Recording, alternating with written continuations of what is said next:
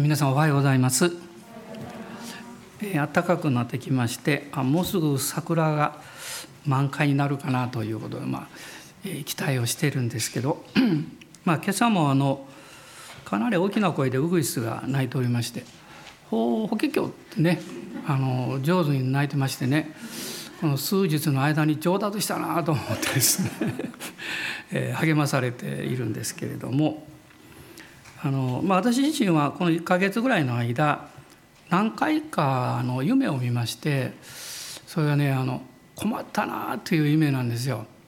同じような夢なんですけど皆さんも見られると思いますねどこかに行って友達とはぐれてですねどうしていいか分かんなくって携帯もないしどうしようかどうしようかっていう、まあ、こんな夢なんですね。で何か困ったことがあるのかなと自分であの振り返ってみるとまあいろいろあるんですけれどもあのでもおそらく問題はそういうことじゃないだろうというふうに思いました。例えばねあの困るっていう字漢字ってすごく面白いですよね。困るっていう字はね木を四角に囲むんですよ。ね、こう木って生きてるから伸びていくんだけどこう囲まれてるから伸びれないんですね、まあ、自由になれないというかね多分そういうことなんだろうなというふうにあの思いました。でとってもあの励まされております。で今日はあの、えー、モーセの生涯と神の心の 2, 2回目なんですけれども今日はあのモーセがね困ったなという経験をしたところから お話をしたいと思ってるんです。で2箇所を読ませていただきます。まず最初は出エジプト記の12章の1節からです。出エジプト記の12章の1節から14節までご一緒に読んでいきたいと思います。主はエジプトの地でモーセとアロンに言われた。この月をあなた方の月の始まりとし、これをあなた方の年の最初の月とせよ。イスラエルの全改宗に次のように告げよ。この月の10日にそれぞれが一族ごとに羊をすなわち家ごとに羊を用意しなさい。もしその家族が羊一匹の分より少ないのであればその人はすぐ隣の家の人と人数に応じて取り分けなさい。一人一人が食べる分量に応じてその羊を分けなければならない。あなた方の羊は傷のない一切のオスでなければならない。それを子羊かヤギのうちから取らなければならない。あなた方はこの月の14日までそれをよく見守る。そしてイスラエルの改宗の集会全体は夕暮れにそれをほふりその地を取り羊を食べる家々の日本の門中と鴨居に塗らなければならない。そしてその夜その肉を食べる。それを火で焼いて種なしパンと煮穴を添えて食べなければならない。生のままでまたは水に入れて煮て食べてはならない。その頭も足も内臓も火で焼かなければならない。それを朝まで残してはならない。朝まで残ったものは燃やさなければならない。あなた方は次のようにしてそれを食べなければならない。腰の帯を固く締め足に履物を履き手に杖を持って急いで食べる。これは主への杉越の生贄である。その夜私はエジプトの地を巡り首都から家畜に至るまでエジプトの地のすべての長子を打ちまたエジプトのすべての神々に裁きを下す。私は主である。その地はあなた方がいる家の上であなた方のために印となる。私はその地を見てあなた方のところから過ぎ越す。私がエジプトの地を打つ時滅ぼす者の災いはあなた方には起こらない。この日はあなた方にとって記念となる。あなた方はその日を主への祭りとして祝い世を守るべき永遠の掟としてこれを祝わなければならない。のえー、ちょうど先週前回からですね、まあ、エペソビトへの手紙から見たモーセの生涯という内容で見てるんですね。でもう一箇所はあのエペソビトの手紙今日は2章を読みたいと思います。エペソビトへの手紙の2章の1節から9節までです。さてあなた方は自分の背きと罪の中に死んでいたものでありかつてはそれらの罪の中にあってこの世の流れに従い空中の権威を持つ支配者すなわち不十分の不従順の子らの中に今も働いている霊に従って歩んでいました。私たちも皆不従順の子らの中にあってかつては自分の肉の欲のままに生き肉と心の望むことを行い他の人たちと同じように生まれながら見怒りを受けるべき子らでした。しかし憐れみ豊かな神は私たちを愛してくださったその大きな愛のゆえに背きの中に死んでいた私たちをキリストと共に生かしてくださいました。あなた方は救われたのは恵みによるのです。神はまたキリストイエスにあって私たちを共によみがえらせ共に天井に座らせてくださいました。それはキリストイエスにあって私たちに与えられた慈愛によってこの限りなく豊かな恵みを来たるべき世々に示すためでした。この恵みのゆえにあなた方は信仰によって救われたのです。それはあなた方から出たことではなく神の賜物です。行いによるのではありません。誰も誇ることのないためです。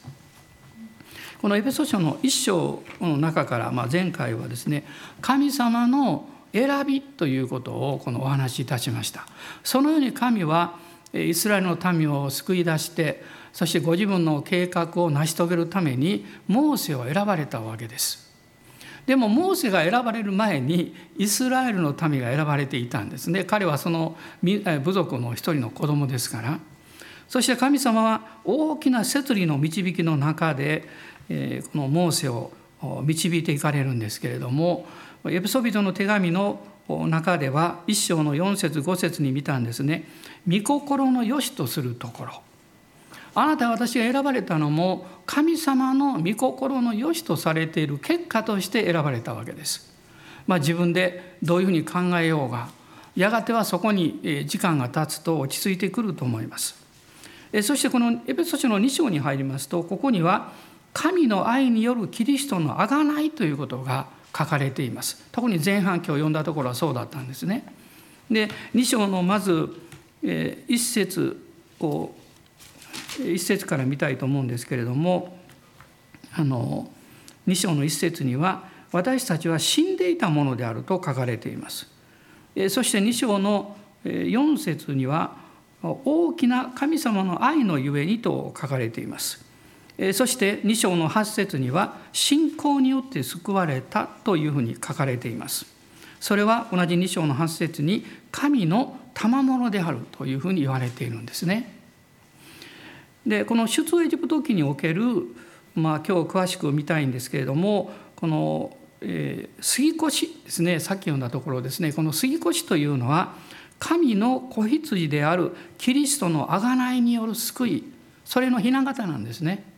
この杉越というのは子羊なるキリストが十字架につけられてあなたは私の罪のために救いを完成なさったそのことをよく表す出来事でもあるわけです。でそのことが起こっていたこの背景というものをもう一度この出エジプト記をこう振り返りながら見ていきたいと思うんです。で神様は、えー、モーセをこう選ばれたんですね。そしてモーセは神様によってエジプトに使わされるということについて彼はもう初めは私にはできませんと言ってねあの、まあ、拒むんですね。でももうついにその決心をいたします。でモーセという人の名前の意味は引き出すという意味水の中からこう引き出されたんですね。でやがて彼は偉大な指導者預言者また立法の授与者になっていくわけです。まあ、前回申し上げたように彼はレビ人のあの息子です。特にあのお母さんは信仰の器でしたヨケベレという人はですねもう神様をこう希望を持って神様を信じる人だったんですね。信仰を働かすということとただ信じてるということには違いがあります。ただ信じているならばそれは救われてはいてもこの生き方の中には希望をあまり持つことできないんです。だから変な言い方ですけど希望をあまり持っていないクリスチャンとですね 大いに希望に満ちているクリスチャンがいると言っても過言ではないんですね。もしあなたがただイエス様を信じているだけではなくあなたが信じているお方は希望の神であるということを知っておればあなたは前向きにですねそれを考え捉えることができて困難が来てもダメだとは言わないんです。困難が来ても必ず道は開かれるんだと信じるんですどんなに難しい今見たところで何も見えなくてもですね神は必ず道を開いてくださる。ね、そのように信じる信仰を働かすことができるわけです。ヨケベレはそういうこの器でした。やがて彼女にによって、まあ、あのパロの娘からですねあの養育費をもらって本当のお母さんがモーセを育てたんですけれどもその中でモーセも信仰が育てられたんですね。そしてやがて彼はあの自分の手で仲間を救おうとしてですねあ、まあ、人を殺してしまってその結果ミディアンの地に逃げなければいけなくなってしまいました。それは40歳の時です。そして40年このミディアンの荒野で生活をします、まあ、その間にイテロという素晴らしい器に出会って彼の娘と結婚して小さな家庭を持って幸せな生活を送っていたわけです。おそらく彼はねもう自分の人生はここで終わるんじゃないかというふうに思っていたと思いますね。私は神様の導きというのを考えた時に神様が次のステップに導かれる時は絶対に逃げるような導き方をなさらないと信じています。神様は困難の中にあっても私たちに希望と信仰を与えてくださってそして主に従っていこうというその力というかねそれを必ず与えてくださるその結果次に歩むことができるわけです。まあ、モーセはまあ神様といろいろこうごねてですね嫌ですみたいなことを言ってるんですけどでも最終的には彼はそれを受け止めこの神の山ホレブで出会ってその証明を受けてそしてエジプトに下っていくわけですね。で彼のこの新しい次の40年のこの歩みというのは、えー、まあ7章5章からごめんなさいこの始まっていくんですけれども、まあ、5章から7章の13節のところにその内容が出てくるんです。ここにはですね神様の召しに従って歩み出したモーセの姿が出てくるんです。神様の召しに従って歩み出した。それまでのあの40年というのは自分のために歩んでたんですね。でもエジプトに戻ってからは彼あごめんなさい。あのミディアンの地で訓練をされた結果ですね彼はそこから変えられていって80歳になってですね神様に導かれて歩むということをこう始めていくわけです。その時モーセ80歳。そしてえー、出エジプト7章の7節に出てくるんですが兄アロンは83歳だったんです。ね、彼はアロンとミリアムというお姉さんがいましたけどもこのアロンは83歳。この2人がパロの前に立つんです。それが5章の一節なんですね。出エジプト記の5章の一節です。その後モーセとアロンはファラオのところに行きそして言った。イスラエルの神主はこう仰せられます。私の民を去らせ、荒野で私のために祭りを行えるようにせよ。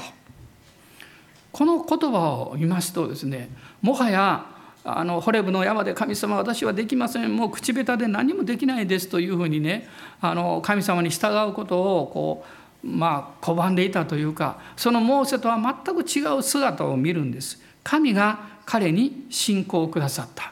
そして何よりも変わったことは何かというとですねおそらく彼の心の中にどうして私がこのような大きな責任を負わなきゃいけないんだろうというあの苦しみがあったんだと思います。で神様はせっかく幸せな生活を送ってるのにこんなところからまたもう大変な生活に私を導かないでください。私の家族はどうなるんですか？あの義理の父私は恩をお返ししたいと思ってるのにできないじゃないですか。ね、いろんな心の葛藤があったと思うんです。しかし神様はモーセをあえて導かれたんです。ガラテヤ人の手紙の6章の5節の中にこの御言葉私時々読んでですね励まされるんですね。こう書いてます。人はそれぞれ自分自身の重荷を負うことになるのです。以前の訳はですね人にはそれぞれ負うべき重荷があると書かれていました。なんでこれを負わなきゃいけないのと。思うことはありますよね。でも神様はあなたに負うべき荷をある意味で委ねてくださいます。それを導いてくださいます。それを受け取ることができるまでは私たちは辛いんです。葛藤するんですね。なぜなのと言ってしまうんです。信じているのに祈ってきたのにこの結果あまり良くないじゃないですかということも起こりうるんですしかし一つしていただきたいことは神様があなたを導かれる時にあなたの生活や生き方が全てうまくいくのを待ってから次に導かれるわけではないということです。そうではなくって良いことも悪いことも含めてあなたがそれを信仰によって主に委ねることができた時つまりそれは自分に神が導かれた重荷を負う決意ができた時です。その時に主は次の門というものをこう開かれるわけです。でもこの重荷は決してあなたに負担にはならないんですイエス様がそのことをおっしゃいました。マタイによる福音書の11章の28節に書かれていますね。誰でも重荷を負っている人は私のもとに来なさい。あなた方を休ませてあげます。でもあなた方の重荷を取ってあげますとおっしゃいませんでした。重荷はあるんだけれどももはやそれは重荷ではなくってそれを喜んで担いでいける力を私はあなたに与えるあなたに平安を与えるということをイエス様は約束なさったんです。モーセとアロンにとってエジプトの王パロの前に立つということはものすごいこれは命がけのことです。ね、もう即座に首をはねられるかもしれない危険性があるんですね。そして実際神様はモーセとアロンにイスラエルの民をこの3日間荒野にこのあの解放してですね私を礼拝させようと言ったそんなことを言っても聞くことはないよと神もおっしゃってるんです。初めからこれは難しいと分かってるんです。皆さん初めから難しいと分かっていることしかも自分もあまりやりたいと思っていることでないのにそのことをするように神が導かれた時にどうなるんですかもう99%以上の私にはできませんと 言いたくなりますよね。だからここで40年にの間彼が訓練を受けた意味があるんです。彼はこの40年の中で死ぬことを学んだんです。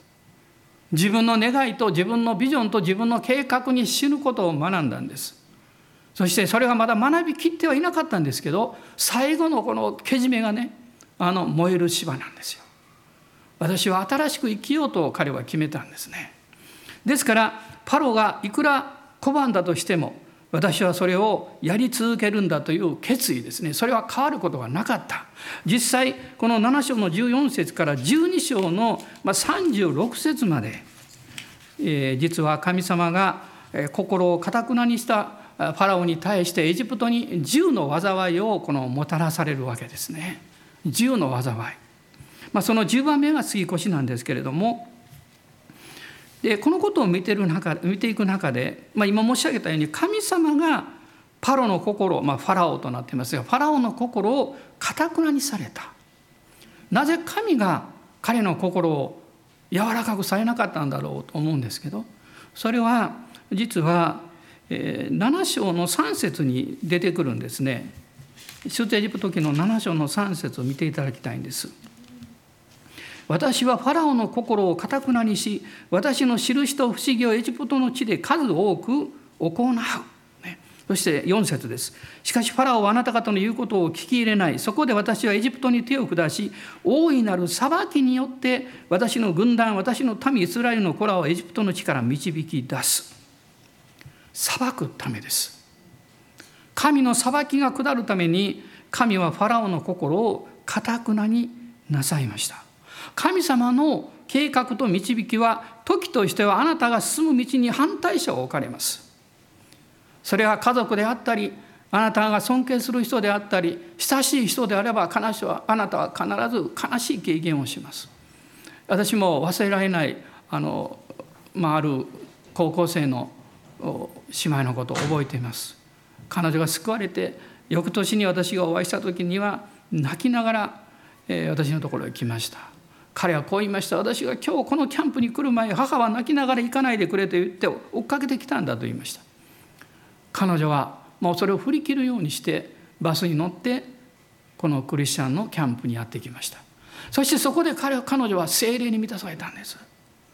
大きく変えられたんですね。私は彼女にこう言いました。去年私が来た時あなたはイエス様を信じたねって救われたねって。でも神はあなたの将来の人生全部をもうすでに完成しておられるから心配しないように。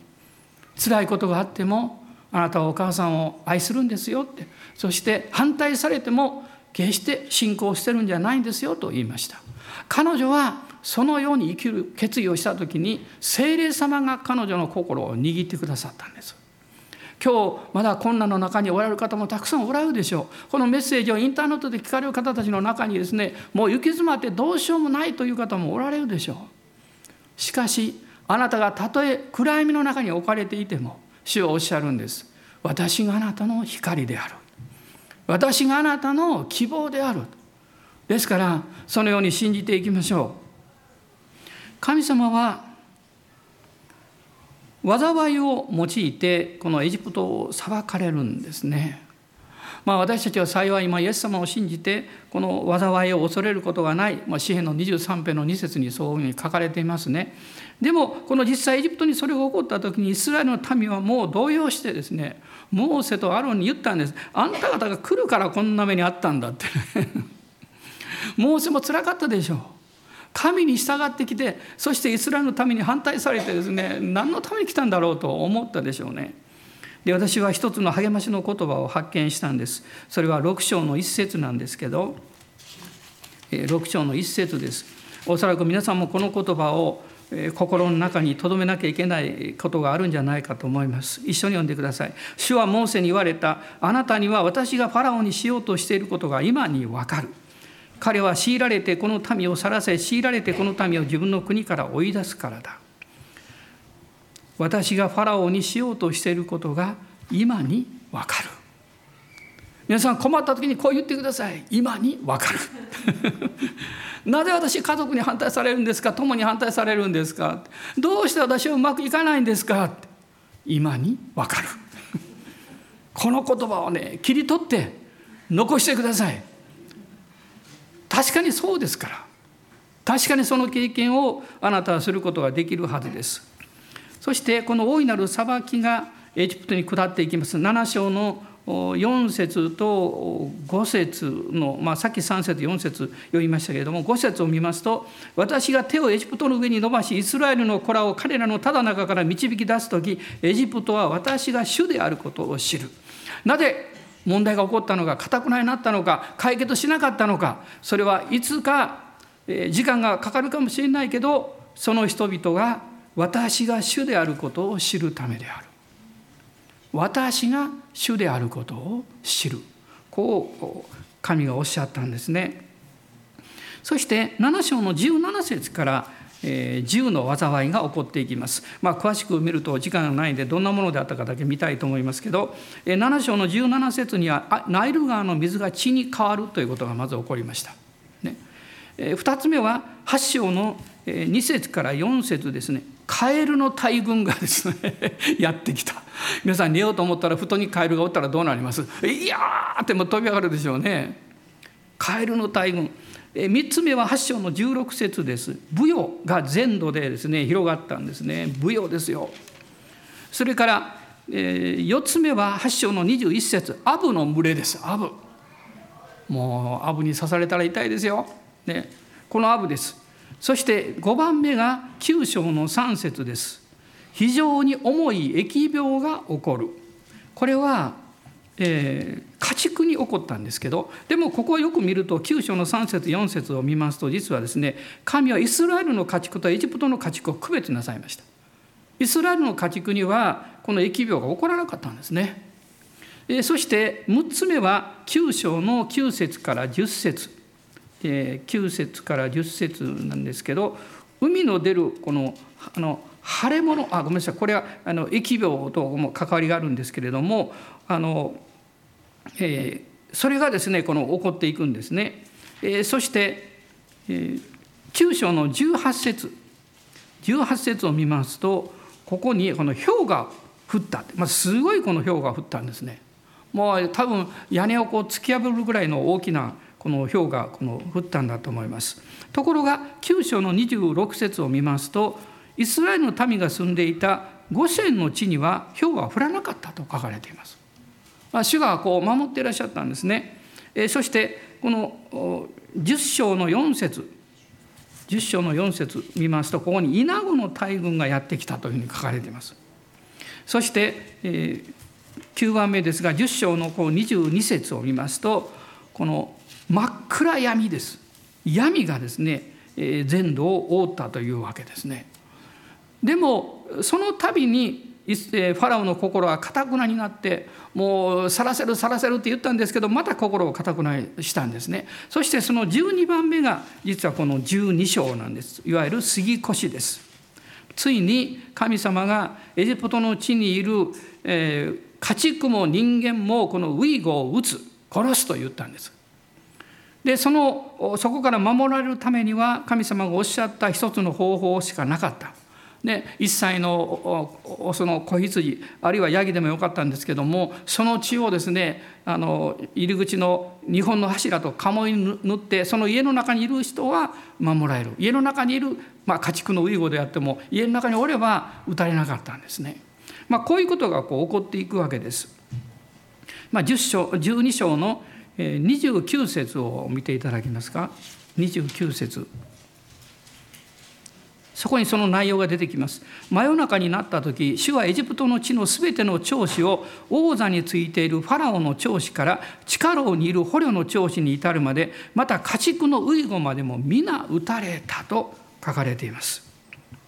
でこういう10のこの災いの中でですねこの10番目の杉越というのだけがこう特別であったんですね。まあ、これは12章今日詳しく読みましたのでもう一度見ていただきたいんですけれどもそれは12章の2節3節を見るとこの時からヘブルのカレンダーが始まるんですがその最初の月の10日まあ、最初の月アビブの月、まあ、後に23というふうに言われますけどこの14日にですねの夕暮れに12章の3節を見ると家ごとに羊を用意する。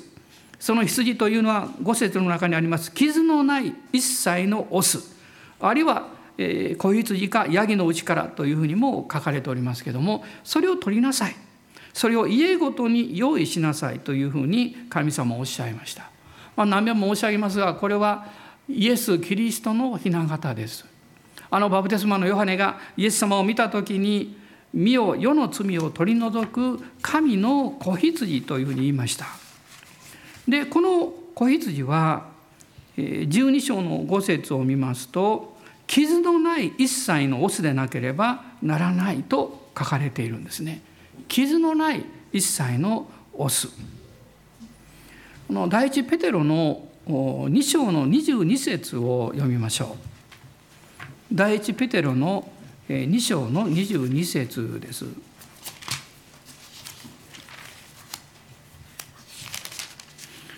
まあ、ずっとその後も読めばいいんですけどまず2章 ,2 章の22節だけを読みたいと思います。えっ、ー、とはに、えー、ごめんなさい、えー、間違えましたねあの。第一ペテロ第一ペテロの間違いです。第一ペテロの2章の22節です。キリストは罪を犯したことがなくその口には欺きもなかった。イエス様は罪もあの、えー、罪を犯したことがないその口に欺きもなかったそういうふうにあの言われているんですね。そしてこの方がこの同じ第一ペテロの一章の18節と19節を見るとこういうふうにペテロによって書かれています。第一ペテロ一章の18と19です。ご存知のようにあなた方が先祖伝来の虚しい生き方からあがない出されたのは銀や金のような朽ちるものにはよらず傷もなく汚れもない子羊のようなキリストのたっとい地によったのです。傷のない一切の子羊が血を流す結果になったんですが実は10日にですねこの羊を用意したんですよ。で14日の夕方にほふったんです。つまりその間はその子羊はその家の中にまあ飼われていたということになるんですよね。でもちろんこの子羊は野生の子羊じゃありません家畜です。でしかもその子羊を家の中にですね一緒にしばらく住むということはものすごい愛情が移ると思いますよ。その後で神様はまあとても残酷なことですけどこの子羊を、ね、入り口でほふる。その血を日本の柱と鴨居に塗る。下は塗らなくていいんです。前で殺すので羊の血が流れるからです。しかし塗るのは信仰を持って塗らなきゃいけないんですね。この家の中に入っていた人は打たれなかったんですね。長子であっても。でこのことをこう見た時にですねいろいろこう考えさせられるんです。例えば12章の出エジプト記の12章の6節を見ますとですね「夕暮れ」っていう言葉が出てくるんですけれども「夕暮れにほふりなさい」これはあのある訳ではですね「夕方の間」という英語の訳があります。でイスラエルではねあのお昼12時から夕方が始まるんですねそして午後の6時で1日終わりますからそれが終わるわけです夕方の間っていうのは午後3時頃でしょもう皆さんピンときたと思いますけどイエス様があの十字架でほふられて最後に息を引き取られたのは午後3時です。で正午から3時まで全地が暗闇にで覆われたと書かれています。そしてあの大声で叫ばれてイエス様は息を引き取られた。その時にあの神殿の幕が上から下まで真っ二つに裂けた。命の道が開かれた。吸い越しの子羊がほふられたのも、まあ、夕方、まあ、そういう後半の部分だと思うんですね。えー、そして人々はそのほふった子羊の血をあごめんなさい肉を血はこうそこで注がれたんですけど肉は食べると書いてます。イエス様が私の肉を食べなければとおっしゃったようにですね彼らはその肉を食べた時実は美味しく食べようとしたわけじゃなくって神様が形の中で表されたご自身の御言葉を食べたんですこれが生産式と同じ意味なんです。神様は彼らに文字通りのこう羊あるいはヤギをほふるということを通してご自身の御言葉を受け取り食べるということをこう教えられたわけです。あと種なしパンも一緒に食べました。苦菜もですね一緒に食べたんですね。でこの唐の災いを通してついにファラオはもう本当にもうどうしようもなくなってイスラエルの民を解放するんですけれどもこの災いを見ていく時にですね、えー、一つはまず最初から9番目までの災いというのはこれはエジプトエジプトの神々神々に対するえー、誠の神様からの一方的な裁きなんです。イスラエルの民にとっては何もしてないんです。神がそれをおっしゃってその通り裁かれたんです。これは出エジプト記の12章の12節に出てくるんですね。出エジプトの12章の12節です。そのよう私はエジプトの地を巡り首都から家畜に至るまでエジプトの地のすべての長子を打ちまたエジプトのすべての神々に裁きを下す私は主である。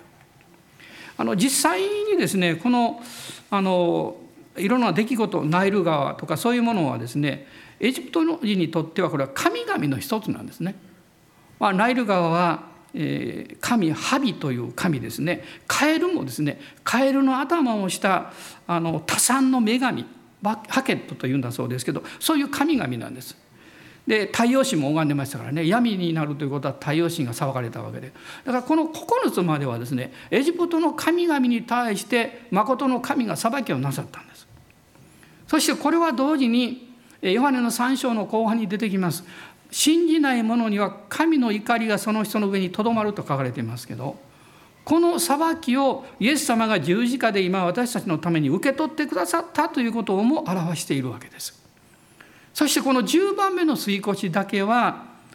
今までの9つとは違うんです。それはイスラエル人であっても信仰が求められたんです。神の言葉は信じるという信仰が求められたんです。で例えばイスラエル人がですねあの長子の人であっても「いや私はそんなこと信じんよ」と言ってねその子羊の血を乗らなかったらあれはその家の中に入らなかったら彼らは撃たれたんです。エジプト人であっても仮に信じてそこに入っておれば助かったんです。つまりここには信仰による救いという新しいこの時代がやってくるということが予表されているわけですね。ですから私はエペソ書の2章を開いたわけです。でこの恵みと信仰によって救われるということなんですね。あのミディアンの荒野では戦う人から愛する人にモーセは変えられました。そして再びエジプトに80歳の時に戻ってきたんですけれどもこのエジプトでですね彼は信仰によって生きるということを訓練させられていきます。信仰によって生きる。で私さっき申し上げたようにね困るという字はね囲いがあって木でしょう。そこから自由にされていくということです。これが実は信仰による恵みの救いと解放を意味しています。信仰によって生きるというのは神様にですね頑張って自分でやる人から信仰の人に変えられていくということです。信仰の人というのは神様に全てを任せるというある意味では非常に無責任な目を持っているわけです。ね、それはもちろん決して無責任ではないんですけどでもある意味でそうです。神様も私は全部あなたにお任せしますから、なぜそうするか。それは神が恵みによってそれを成し遂げてくださるから。やがてそれが誠の子羊であるキリストが来られた時に実現するわけです。パウロはエペソの教会にこのエペソ2章の8節に有名な言葉ですね。この恵みのゆえにあなた方は信仰によって救われたのです。あなた方は信仰によって救われたのです。とこう言いました。で信仰による救いということをもう少し見たいと思いますがエペソビトへの手紙の方を今度はあの開いてみてください。2章の1節からです。この2章の1節を見ると私たちは死んでいたもの自分の背きと罪の中に死んでいたものだと書かれています。2章2節を見ると不従順の子らの中に今も働いている霊に従って歩んでいましたと書かれています。別の言い方をするとこうですね。不信仰によって歩んでる人。変な言い方ですね。信仰によって歩むのと不信仰によって歩むのと両方ありますから。不信仰によって歩んでる人は実は心の中に不従順という霊がその人を捉えてるんだということです。信仰によって歩んでる人はね従順。神の御言葉と神の約束に対する従順という霊によって内側が満たされているということです。この不従順の殻の中に今も働いている霊その霊は2章の3節にありましたように生まれながら身怒りを受けるべき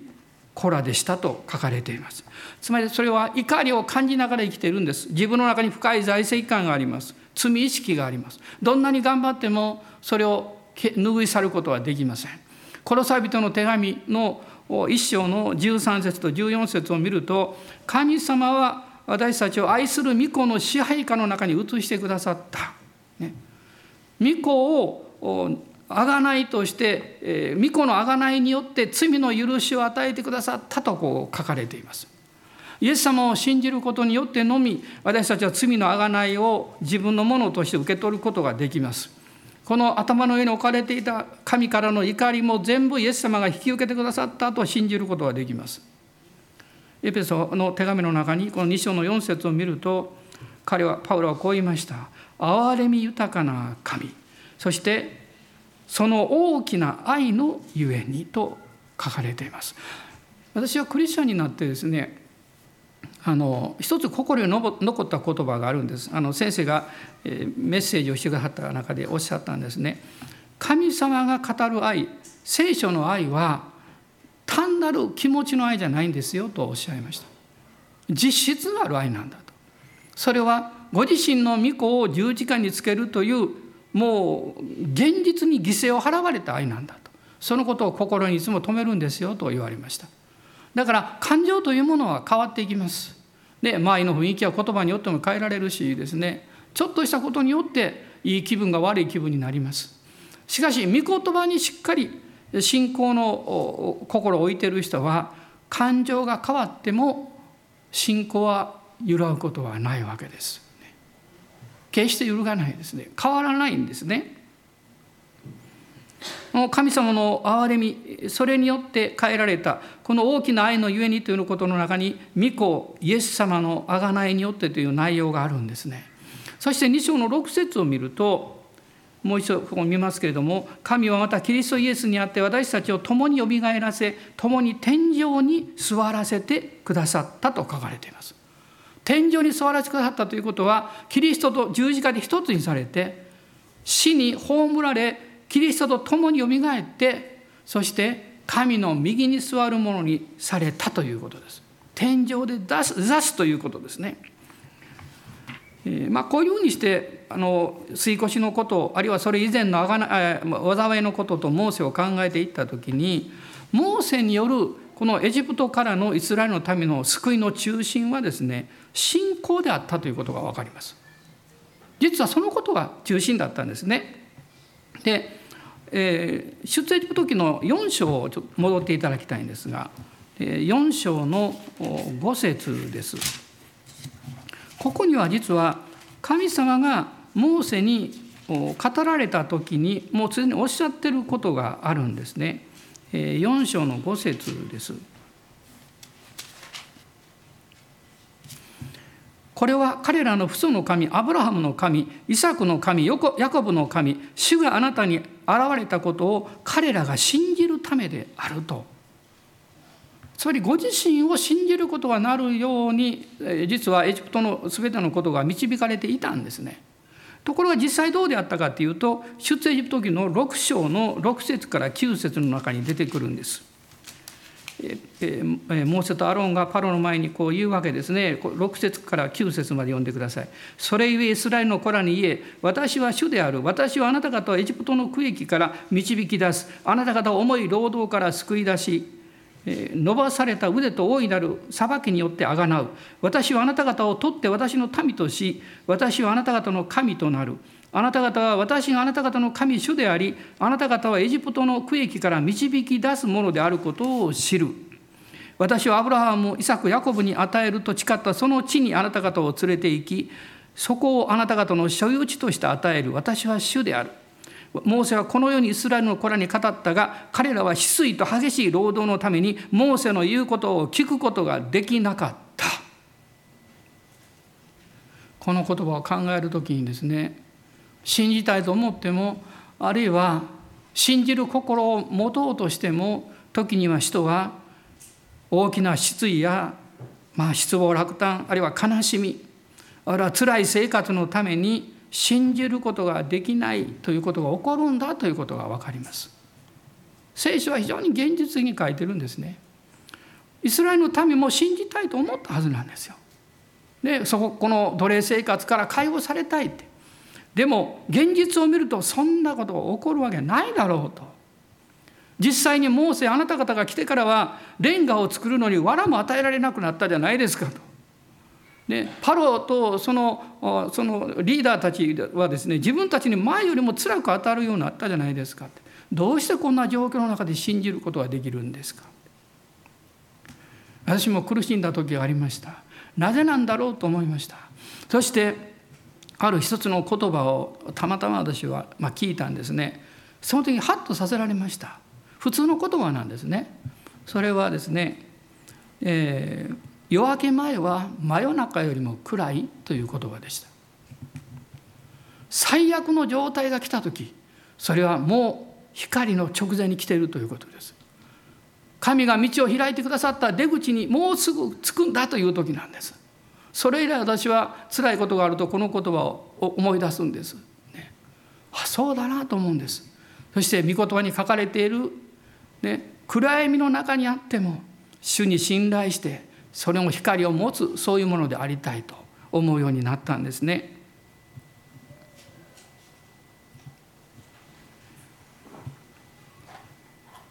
まあ彼らはこのように耳を傾けようとしなかったんですけれどもところがあとこの出エジプトしましてね14章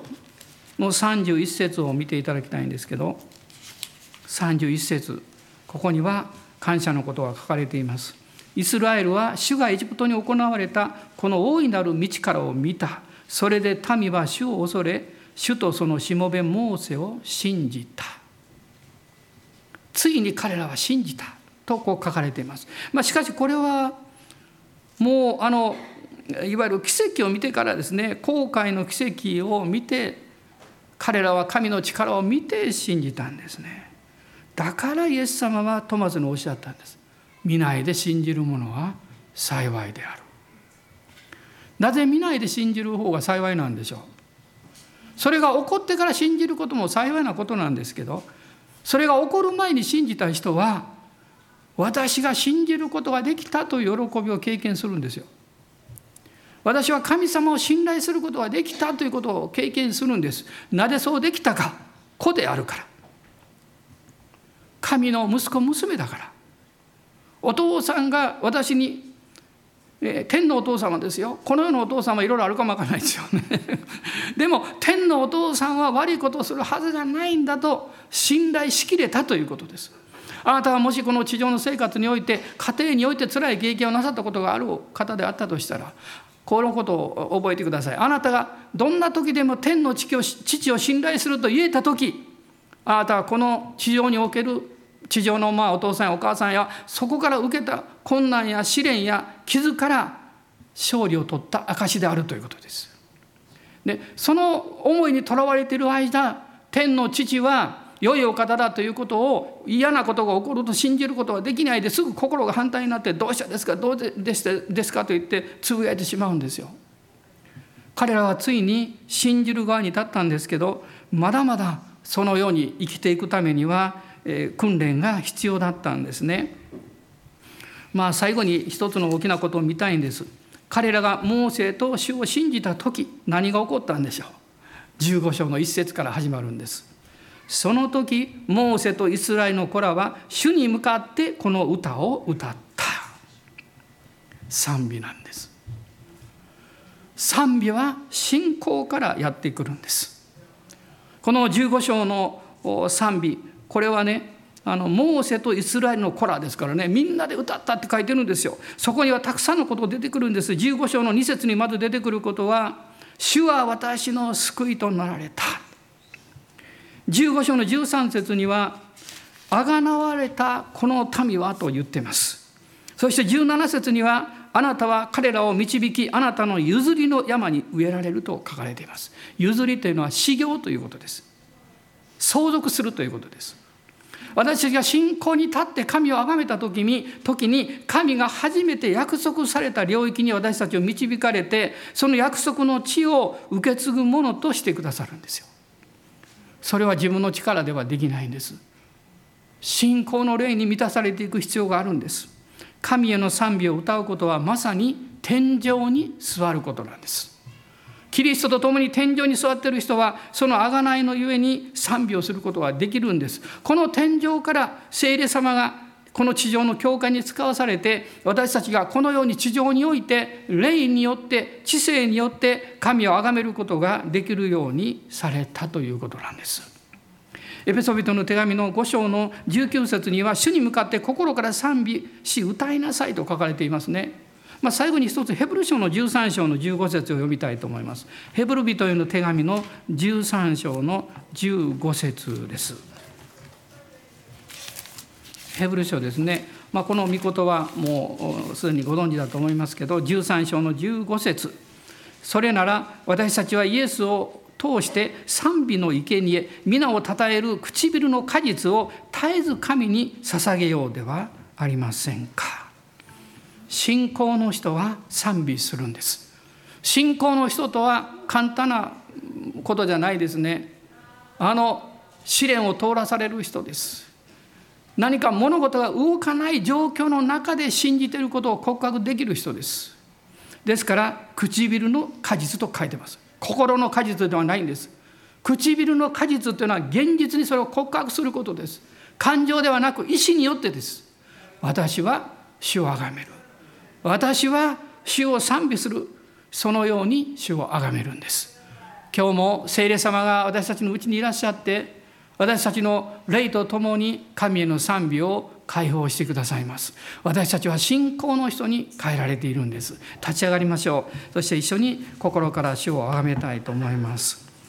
アーメン。感謝します。今日もかなり早口で話しましたね。ごめんなさいね。えー、の手話通訳の方ごめんなさい。で皆さんはまたあのポッドキャストであるいは YouTube でこのメッセージをもう一度聞いてください。3回ぐらい聞かないとダメだと思いますよ、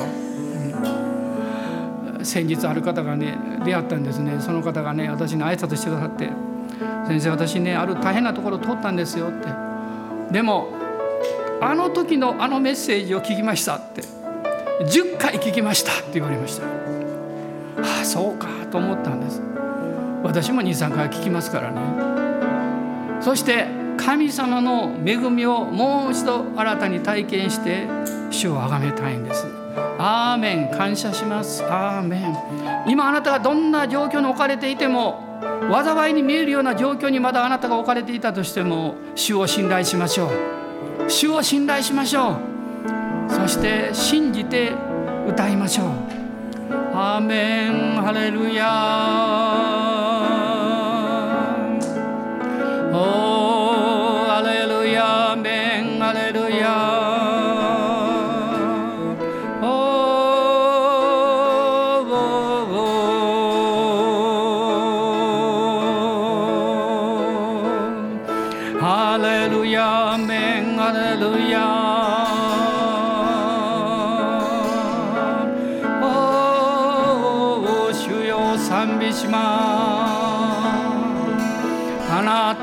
めます。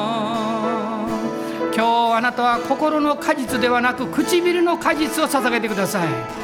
あなたの意志によって信じて自分の心や気持ちに逆らってでも賛美します。これが唇の果実です。アーメンアーメンアーメンアーメン。ハレルヤハレルヤ。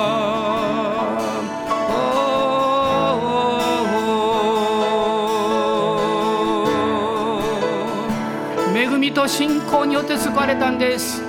主をあがめます。イエス様感謝します。アーメン。我が神主よ。にさせたまえ。偉大なるその。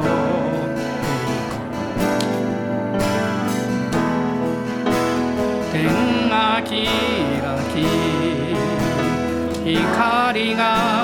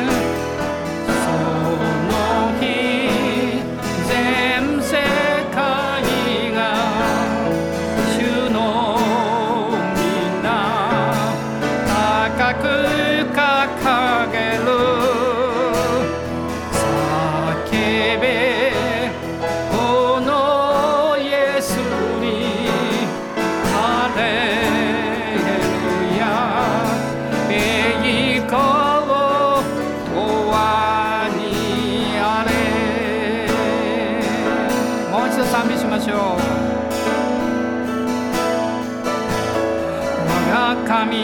主よ見させた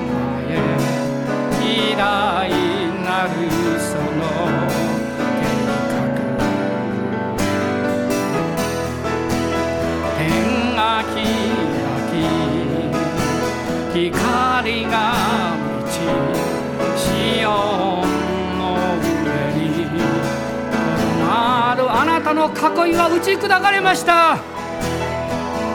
月の御業全地を覆い喜びの歌風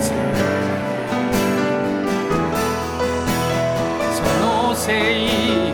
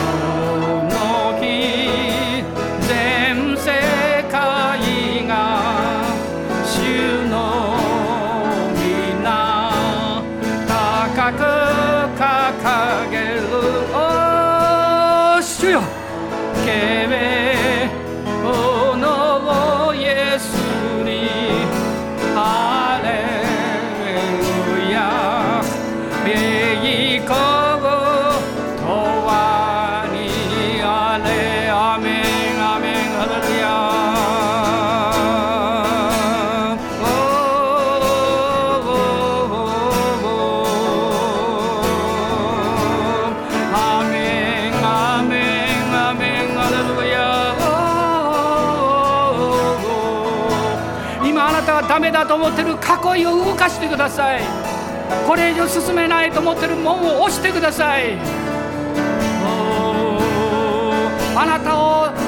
囲いから困難からあなたを自由にされます。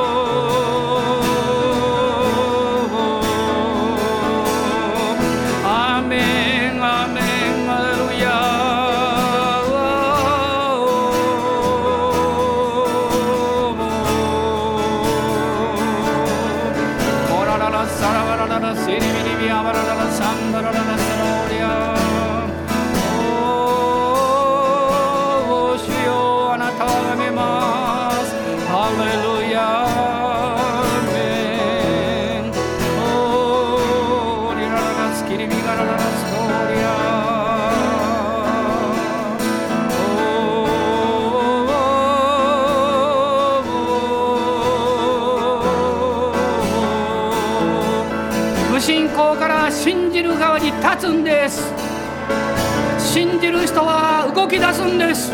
信じる人はその壁を押し押すんです。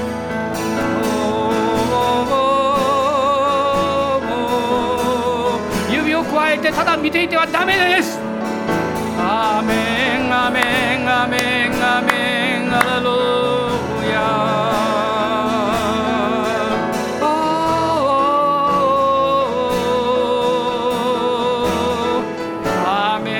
御心のままに生きましょう。主の導きに捧げましょう。アーメンアーメン。逃げてはいけません。逃げてはいけません。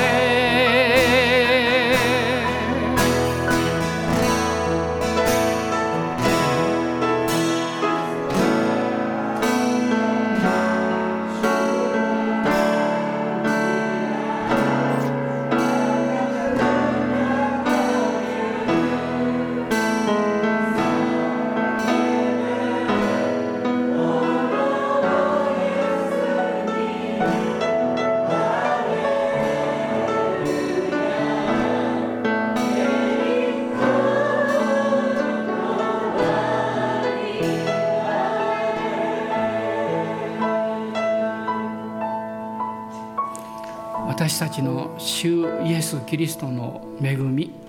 父なる神のご愛精霊の素晴らしい御交わりの中にこの週も私たちを置き天の座に座ってあなたを褒めたたえる者としてこの主を導いてくださるように精霊の油注いがひそひそいの上に豊かにありますように。アーメン